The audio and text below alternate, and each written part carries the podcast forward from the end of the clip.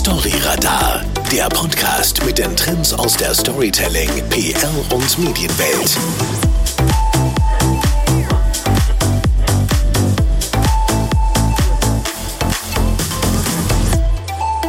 Wie kann ich Events auch in schwer planbaren Zeiten wie den aktuellen durchführen? Und welche Chancen bieten uns virtuelle Events? Livestream goes Mainstream. Damit beschäftigen wir uns heute bei Storyradar.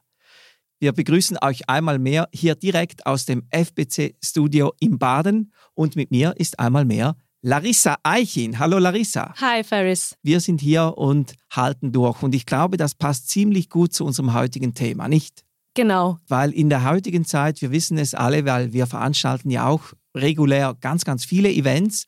Momentan äh, macht unsere Eventmanagerin alles andere als Events. Und ich denke, wir müssen uns darauf einstellen, dass gerade im Jahr 2021 viele Veranstaltungen nach wie vor nicht real stattfinden können, sondern eben nur im virtuellen Raum. Und ich glaube, das ist ein spannendes Thema heute bei Storyradar tiefer anzuschauen. Und wenn wir zurückschauen aufs letzte Jahr, ich denke, wir alle haben ja mit Videocalls unsere Erfahrungen machen können. Und aus den Videocalls sind dann plötzlich auch die Livestreams entstanden, die mittlerweile ganz salonfähig sind. Also sie haben dann die klassischen Meetings abgelöst. Und wir alle wissen, ja, wenn wir heute davon sprechen, lass uns treffen, dass das oft eben nur virtuell gemeint ist. Deswegen die Events, wo man wirklich zusammen ist, zusammen anstoßt, zusammen Zeit verbringt, die wird es leider noch nicht so schnell geben. Aber ein großer Vorteil haben eben diese virtuellen Events, die live in verschiedene Büros oder Stuben oder Homeoffices gestreamt werden, wir können unzählig viele Menschen erreichen. Also die Reichweite, die explodiert plötzlich, wo ich vorher limitiert war aufgrund einer Location, wo klar war, wir haben Platz oder wir haben ein Budget für 50 Personen, können wir jetzt plötzlich 500 Personen erreichen, wenn wir es wichtig machen. Und ich glaube, das ist ein guter, guter Ansatz, um da mehr machen zu wollen. Wenn ich zurückdenke, ich glaube, wir alle haben und auch unsere Kunden haben viel experimentiert mit sogenannten Live-Events, Live-Streams, also virtuellen Events, die man dann eben streamt. Und die Zuschauer haben auch viel verziehen zu Beginn, haben gesagt, ja, es ist nicht so perfekt, aber besser, ich sehe etwas als gar nichts. Jetzt, heute, angekommen im Jahr 2021, ist das alles ein bisschen anders, weil die Zuschauer, die sind verwöhnter, die Streams, die Livestreams sind immer besser geworden und ähm, wir haben bereits äh, Veranstalter, die halbe Shows, also so kleine wie TV-Shows auf die Beine stellen. Und da müssen wir natürlich die technischen wie auch inhaltlichen Ansprüche des Publikums erfüllen können. Ja, wenn ich ähm, das erste anschaue, wie, was benutze ich eigentlich als Quelle, also als Input-Signal, wenn ich so etwas mache? Da denken auch viele, ja, man muss da große Kameras aufbauen, Fernseh-Equipment und, und, und. Das stimmt nicht, Larissa, oder? Jein, stimmt nicht. Also ich, wir möchten euch natürlich hier auch ein bisschen die Angst nehmen, dass wir sagen können, es reicht auch bereits ein Smartphone, ähm, natürlich mit einer guten Kamera, das soll schon ein bisschen State of the Art ähm, sein. Aber eben, du hast es schon gesagt, es muss halt auch ein bisschen professionellen Aspekt haben. Also ähm, sich dann einfach irgendwo ähm, eine Kamera oder ein Handy an ein Buch anzulehnen und sich von unten zu filmen. Wir sprechen immer, wir sprechen immer lachen ein bisschen von diesem Doppelkinn, dieser Froschperspektive. Genau. Also auch wenn ähm, ich glaube, die alltäglichen Smartphones, die sind mittlerweile sehr, sehr gut in der Qualität aber trotzdem, da braucht es dann Stative, da braucht es noch Licht. Also das soll schon trotzdem ein bisschen was hermachen, aber es ist nicht der Anspruch, dass ihr alles mit 4K Videokameras filmt. Genau, ich denke, da ist es viel spannender, eben wenn man es schafft, zwei Perspektiven mit reinzubringen, also eben zwei Quellen aufstellt. Das können zum Beispiel äh, Spiegelreflexkameras sein mit Videofunktion, die ich miteinander verkopple.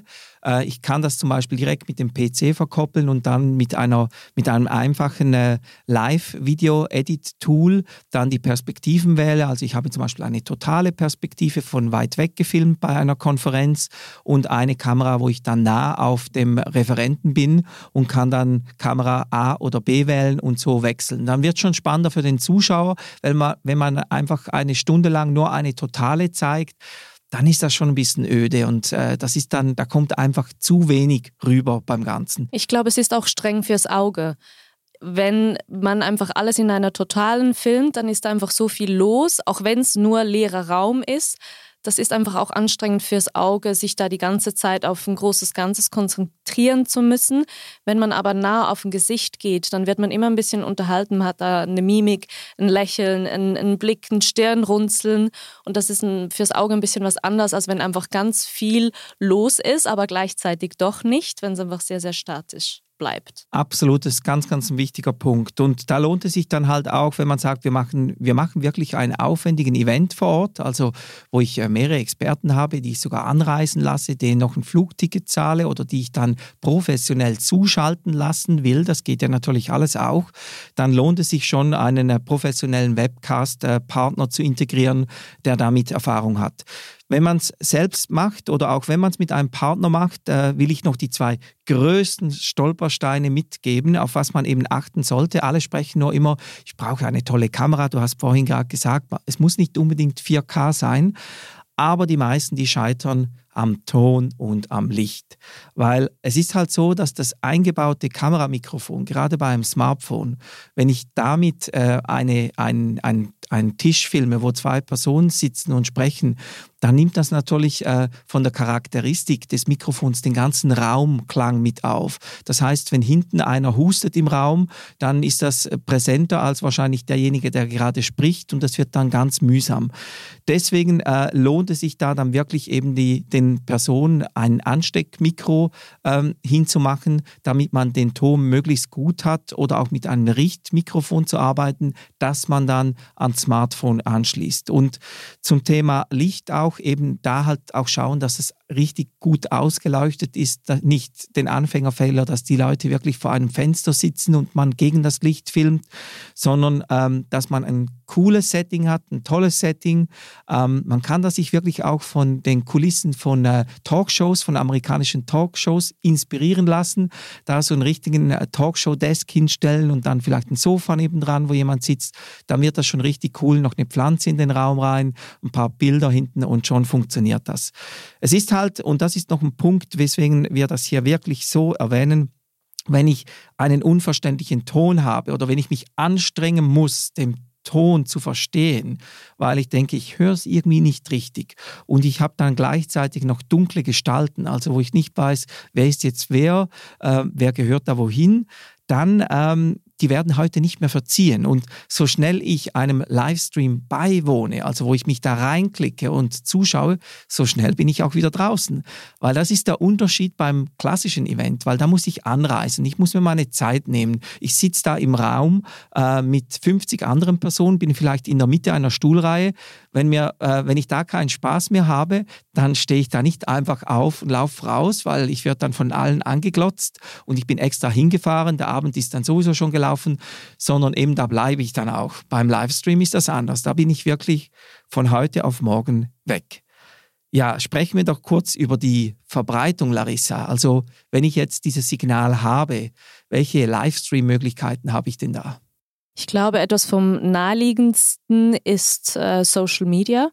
Da gibt es äh, die Plattformen Facebook, Instagram, YouTube, die haben eigentlich heute alle eine Go-Live-Funktion. Also klar, Social Media, das ist, äh, da ist mit einem Knopfdruck ist man live. Also da ist die Hürde sehr, sehr tief. Und ähm, da ist man natürlich auch direkt in seiner Community ähm, drin. Und gerade wer jetzt zum Beispiel auf YouTube dann auch äh, die Notifications aktiviert hat, der bekommt dann natürlich auch eine Push-Meldung aufs Handy. XY ist jetzt live und hat dann eigentlich auch gleich die Möglichkeit einzusteigen, auch wenn sie jetzt vielleicht nicht vorinformiert ähm, worden sind, was wir aber empfehlen. aber da will ich noch nicht zu viel dazu sagen.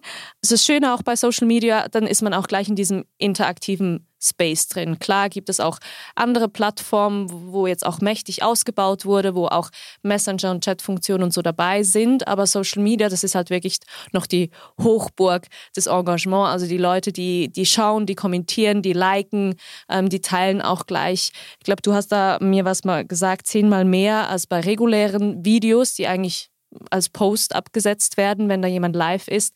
Da gehen die Leute gleich auch voll mit rein und beginnen zu interagieren. Das ist halt sehr schön. Und neben Social Media gibt es natürlich auch die Möglichkeit, den Livestream über einen Videokonferenzpartner auszuspielen. Also wir alle kennen ja mittlerweile Google Meet, äh, Zoom, Microsoft Teams oder Videoplattformen wie äh, Duckcast und so weiter. Und da kann ich dann das Signal natürlich auch verbreiten. Ähm, ist natürlich im Unterschied zu Social Media, muss ich da natürlich vorher dann schon die Leute informieren, wo sie den Livestream zu welcher Zeit vorfinden können und ähm, damit sie da dann mit dabei sein können. Ich glaube, eine Hauptfrage, über die ich noch kurz sprechen will, ähm, das ist die Grundsatzfrage, die wir uns stellen sollten. Wir sprechen hier zwar von Livestreams und für viele ist logisch, wenn ich ein Live-Event mache, also wenn ich einen Anlass mache, dann sollen die Leute auch live, also direkt, äh, zeitgleich äh, dem beiwohnen können. Und das ist natürlich auch ein gefährlicher Trugschluss. Also muss ich mir überlegen, mache ich jetzt on demand, also auf Abruf ein Video, oder mache ich wirklich ein Livestreaming? Weil beim Livestreaming, da habe ich einfach ein großes Risiko. Es kann technisch ganz viel schiefgehen. Also ich denke jetzt nur an eine Überlastung der Internetleitung. Es kann sein, alles ist super geplant, alle Gäste sind da, alles äh, perfektes Licht, perfekter Ton und dann streikt genau dann, wenn wir eben live gehen wollen, die Video, äh, die, die Online-Verbindung.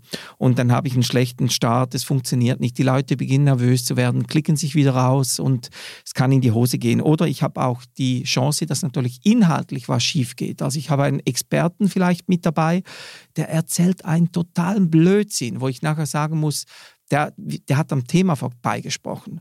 Und das ist dann schon live äh, gesendet worden. Da kann ich dann nichts mehr machen. Aber ein großer Vorteil habe ich mit den äh, Livestreams, nämlich welchen? Genau gleich wie bei den Social-Media-Plattformen kann man bei einem Live-Event auch gleich Feedback geben. Man kann Fragen stellen. Klar, da gibt es die Momente, da eröffnet man eine Fragenrunde, dann kommt vielleicht erstmal nichts, weil die Leute haben da auch ein bisschen Hemmungen.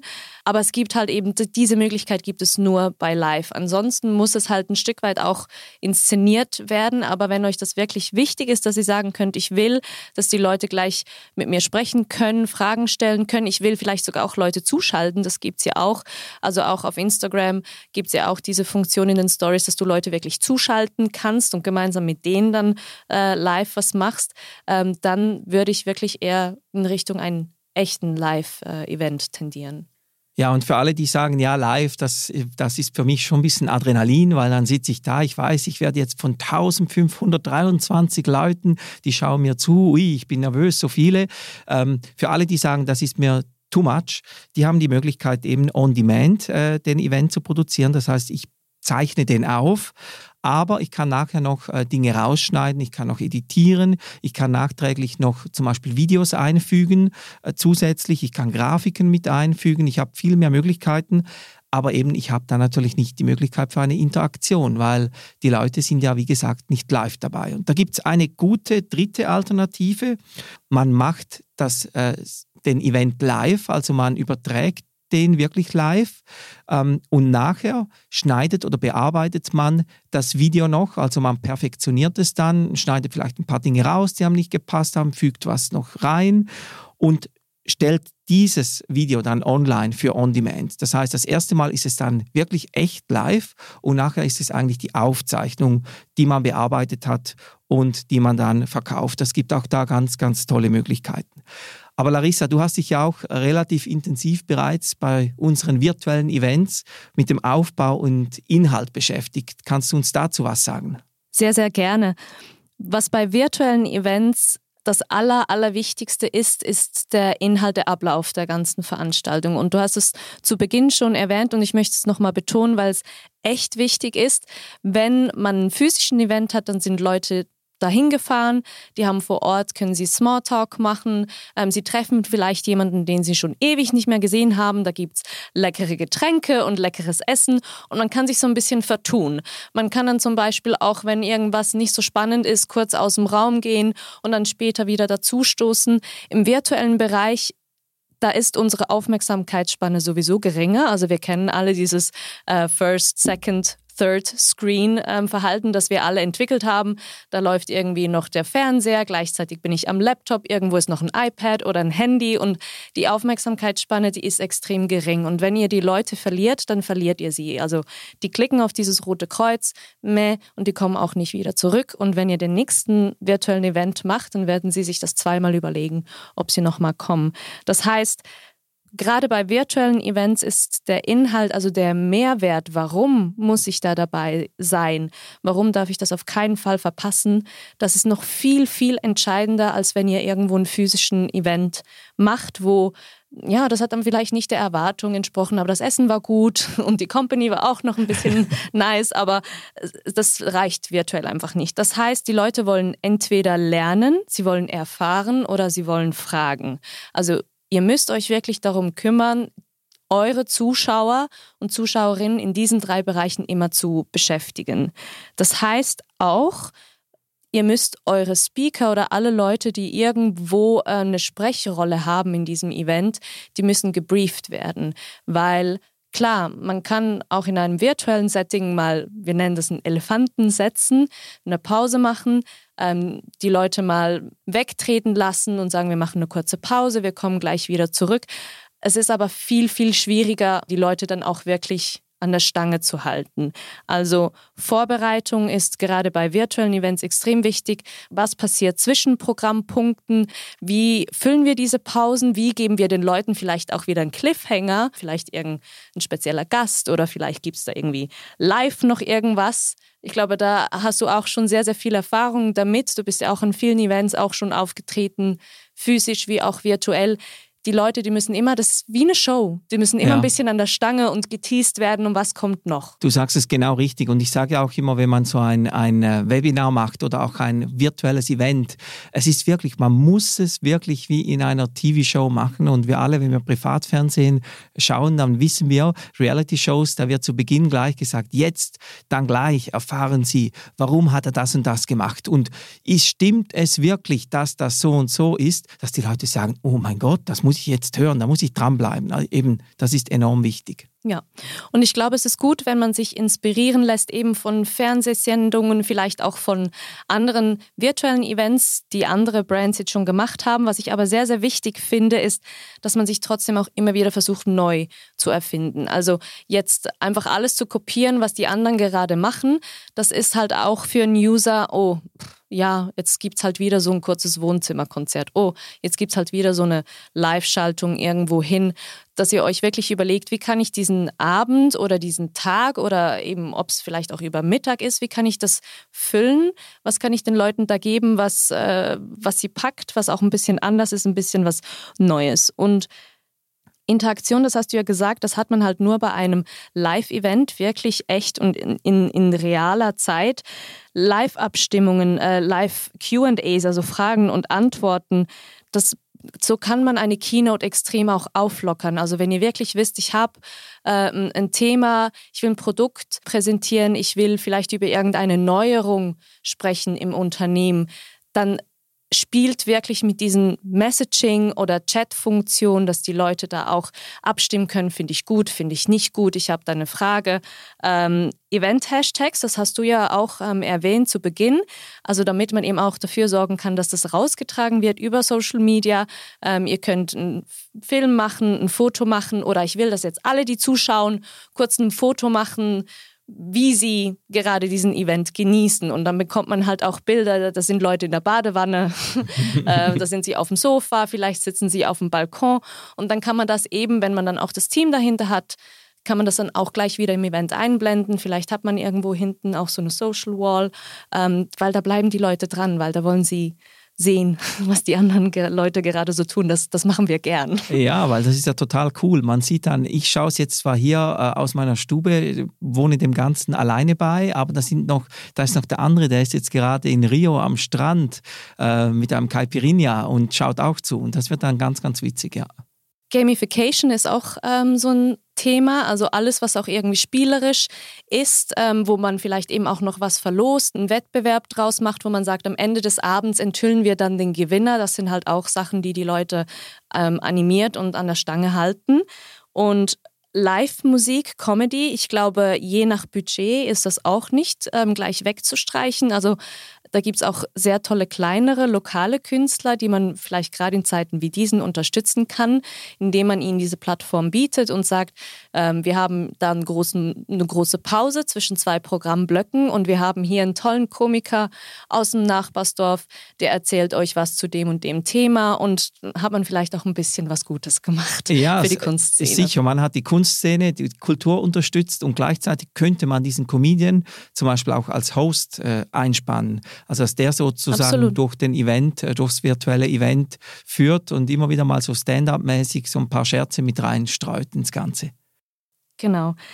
Wenn man jetzt unbedingt live gehen will, was ich sehr wichtig finde, ist ähm, der perfekte Zeitpunkt. Und den gibt es leider nicht.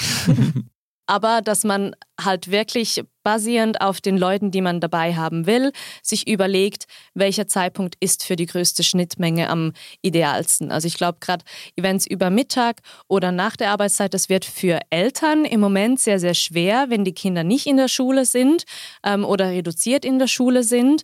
Da müssen sie sich um sie kümmern, ähm, da müssen sie kochen, da müssen sie äh, spazieren und die noch irgendwie entertainen, bis die schlafen gehen. Und wir wollen ja nicht, dass alle Eltern sich erst abends um neun oder zehn dazuschalten können. Deswegen ähm, auch bei internationalen Events, ähm, gerade wenn es euch wichtig ist, dass da länderübergreifend auch Leute dabei sind, irgendwie eine Zeit finden, wo für alle ein bisschen menschlich ist. Da müssen vielleicht einige ein bisschen länger aufbleiben und die anderen ein bisschen früher aufstehen.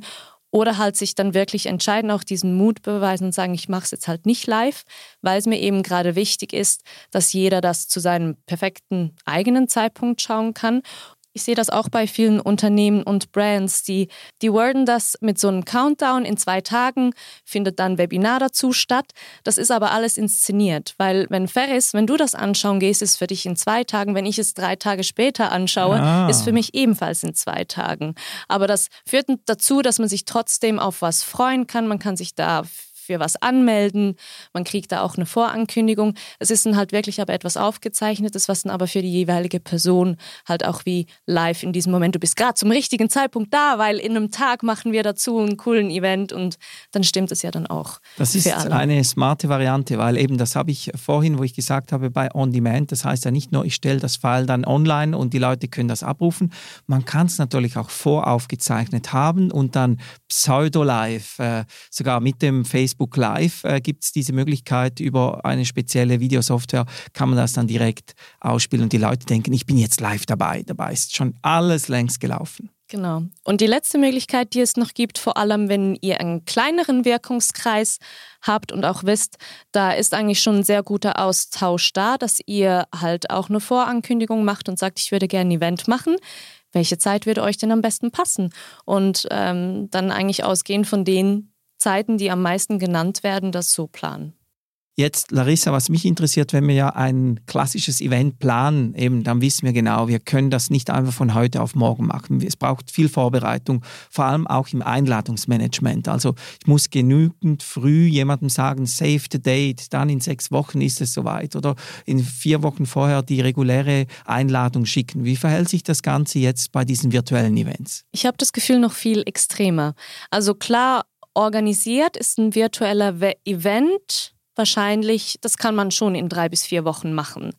Ähm, das Problem ist, wenn man einfach in diesem virtuellen Raum bleibt, man kann nicht physische Einladungen verschicken, es fehlt dieses, hey, kommst du auch, bist du auch da, ich wäre da, es wäre cool, wenn wir uns wieder mal sehen würden, dann muss man umso mehr Lärm machen. Also virtuelle Events brauchen extrem gutes Marketing. Also ich muss das wirklich effektiv bewerben auf verschiedenen Kanälen mit verschiedenen Instrumenten und dass es dann halt auch greift und wirklich gesehen wird und diese Reichweite hat, das braucht schon ein bisschen Zeit. Also ich finde, man kann innerhalb eines Monats so einen virtuellen Event machen, ähm, weil man aber auch weiß, dass so zwei bis drei Wochen werden sich wahrscheinlich die meisten Leute erst anmelden. Da muss man sie aber vielleicht schon ein Stück weit vorher bespielt haben. Also ich würde jetzt mal vom Bauchgefühl aus sagen, zwei Monate. Und das heißt dann auch, ich muss richtig viel Marketing machen, gerade jetzt auch auf den Social Media, wo ich dann das natürlich entsprechend pushe in den richtigen Zielgruppen. Genau. Also wirklich ähm, diese Ads aufsetzen, welche Zielgruppen, in welchem Bereich, ähm, das halt auch laufend optimieren. Also das ist ja das sehr Schöne, gerade wenn man ähm, auf eine Landingpage verweisen will, wo dann ähm, ein Formular ist, wo man sich anmelden kann, dann sieht man ja auch laufend, wie viel wird da geklickt, wer meldet sich da tatsächlich an und dass man dann aber auch wirklich sehr, sehr schnell Anpassungen macht in den Ads, wenn man merkt, irgendwie Leute klicken, aber sie melden sich nicht an. Das heißt, irgendwas fehlt infomäßig auf der Landingpage, was noch diesen letzten Klick gibt. Also nicht, dass man das einfach schaltet und dann zwei Monate wartet und nachher enttäuscht ist, wenn vielleicht nur drei Nasen auftauchen, sondern das, das ist ja eigentlich das Schöne, oder? Ich glaube, bei den physischen Events, da muss man Klar, dann legt man vielleicht eine Karte bei oder sagt, es wäre schön, wenn ihr euch anmelden würdet. Aber es gibt viele Events, wo man eigentlich gar nicht so recht weiß, wie viele Leute denn eigentlich kommen. Klar, wenn man Tickets verkauft, kann man das irgendwo ein bisschen abschätzen, aber gerade wenn man Einladungen rausschickt, dann muss man nachfragen und eine Gästeliste und dann tauchen vielleicht doch noch drei Leute auf, aber zehn kommen dafür nicht. Und bei diesen virtuellen Events, da kann man das sehr, sehr gut tracken. Wer hat sich das eigentlich angesehen, aber sich nicht angemeldet und warum und was muss ich da in der Customer Journey nochmal ändern, dass es klappt? Es gibt ja auch äh, wir haben das auch bereits gemacht für unsere Webinare, eben dass man sich da per E-Mail anmelden muss. Wir haben das nicht einfach nur so live gestreamt äh, ins große Netz raus oder in die Social Media, sondern wir haben gesagt, du musst uns schon deine E-Mail geben, eben, damit du das schauen kannst und dann die Einladung kriegst. Da steckt ja auch eine ganze Maschinerie dahinter, nicht?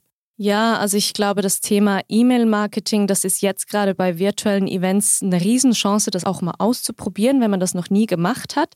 Da gibt es ganz coole Tools, wo man eine ganze Kette aufbauen kann.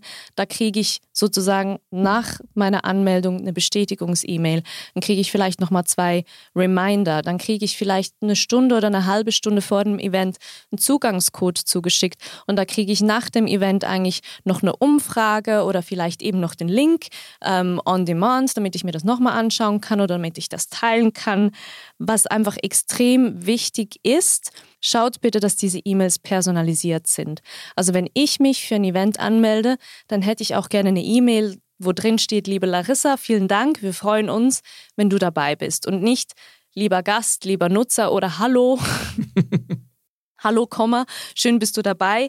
Also verwenden Sie wirklich ein E-Mail-Marketing-Tool, das es auch hinkriegt, personalisierte E-Mails, die Sie gestalten können in dem Look Ihres Unternehmens oder von Ihrem Event, wenn der noch einen speziellen Look irgendwie hat und das diese Mail-Adressen dann irgendwo auch in so ein CRM einfügt, wo ihr dann damit weiterarbeiten könnt. Weil das sind Daten ist das neue Gold. Jede E-Mail-Adresse, die ihr ähm, sammelt, ob die Leute dann wirklich auftauchen oder nicht. Das erste Mal könnt ihr das dann nachvollziehen. Hat die Person sich angemeldet? Hat sie dann auch geschaut?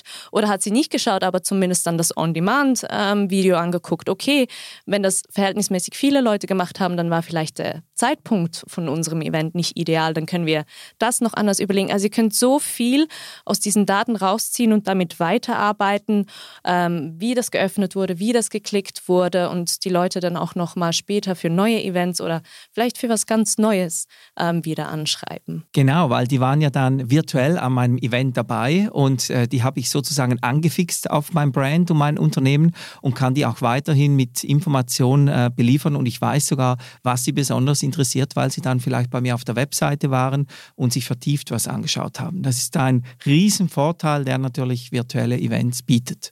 Und was mir auch sehr, sehr wichtig ist, dass ihr auch ein bisschen rumgoogelt und rumsucht, was es vielleicht noch so kleine Annehmlichkeiten gibt, die ihr. Da gibt es ganz viele tolle Gratis-Tools, die könnt ihr auch mal ausprobieren, wo ähm, man sich sozusagen eben gleich über Facebook, über ein Formular in Facebook drin für irgendwas bewerben kann oder eine Mailadresse angeben kann. Ich möchte mich anmelden, ich möchte mehr Infos dazu.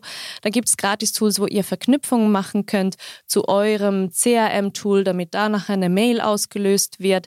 Es gibt ähm, Tools, da könnt ihr Kalendereinträge ähm, automatisieren, wo ihr sagen könnt, ich schicke eigentlich der Person gerade einen Kalendereintrag mit. Sie kann sich wählen, will ich das im Outlook-Kalender haben, im Google-Kalender, will ich das im iCalendar haben. Es gibt wirklich ganz viele tolle Sachen, die nichts kosten und die es für eure Kunden oder eure Zielgruppen extrem, extrem bequem machen, sich für ein Event anzumelden. Also ganz, ganz viele Chancen mit virtuellen Events. Und wenn wir jetzt abschließend vielleicht noch so ein paar wichtige Punkte nochmals mitgeben oder wiederholen, da nehme ich äh, zum einen mit, dass wir uns wirklich bei den großen Playern wie Apple, Google und so weiter, die, die ja schon seit Jahren diese virtuellen Events machen, die diese Weltpremiere meisten von Produkten oder Announcements, dass wir uns da inspirieren lassen und dass wir auch gesehen haben, dass Infotainment sehr, sehr gut funktioniert. Also alles, was eben dazu dient, die Leute zu Hause oder im Homeoffice zu unterhalten, da, sei es jetzt ein Comedian, wie du gesagt hast, ein Zauberer oder auch äh, die Gamification Gamification, also die Leute, dass ich die abstimmen lasse oder ich lasse an einem Spiel mitmachen. Ähm, ich stelle eine virtuelle Fotobooth auf. Auch das, das gibt es alles und das funktioniert und wenn man was macht, was dann auch ins reale Leben überschwappt. Also ich gebe dem wirklich ein Goodiebag äh, im Vorfeld oder im Nachfeld oder ich schicke dem das Produkt zu, dem Zuschauer, und er kann vor der Kamera sitzend das, äh, den, das neue Bier oder den neuen Wein oder was es dann ist, mit mir zusammen degustieren. Dann ist so die Brücke geschlagen zwischen Virtualität und Realität und das ist wirklich äh, ganz, ganz cool. Ganz wichtig, denke ich, dass man virtuelle Events ausprobiert und da immer mehr macht und auch Erfahrungen sammelt und schnell, wie halt immer bei allen unseren Dingen, die wir mit Storyradar äh, weiterbringen, dass man die auch umsetzt. Das ist das Wichtigste. Deshalb sich nicht aufhalten lassen, mal lieber ein virtuellen Event ausprobieren und dann korrigieren und weitermachen, statt zuwarten und denken, ach, das ist mir alles zu kompliziert. Genau, finde ich auch. Kann ich so unterschreiben. ja, das war's auch schon wieder mit Storyradar. Toll, dass ihr mit dabei wart. Vergisst nicht, uns weiter zu empfehlen. Ihr kennt sicherlich andere Leute, die auch virtuelle Events planen oder Livestreams. Teilt darum mit denen diese Folge und dann hören wir uns nächste Woche wieder. Ich freue mich schon. Danke, Ferris. Danke, Larissa. Tschüss.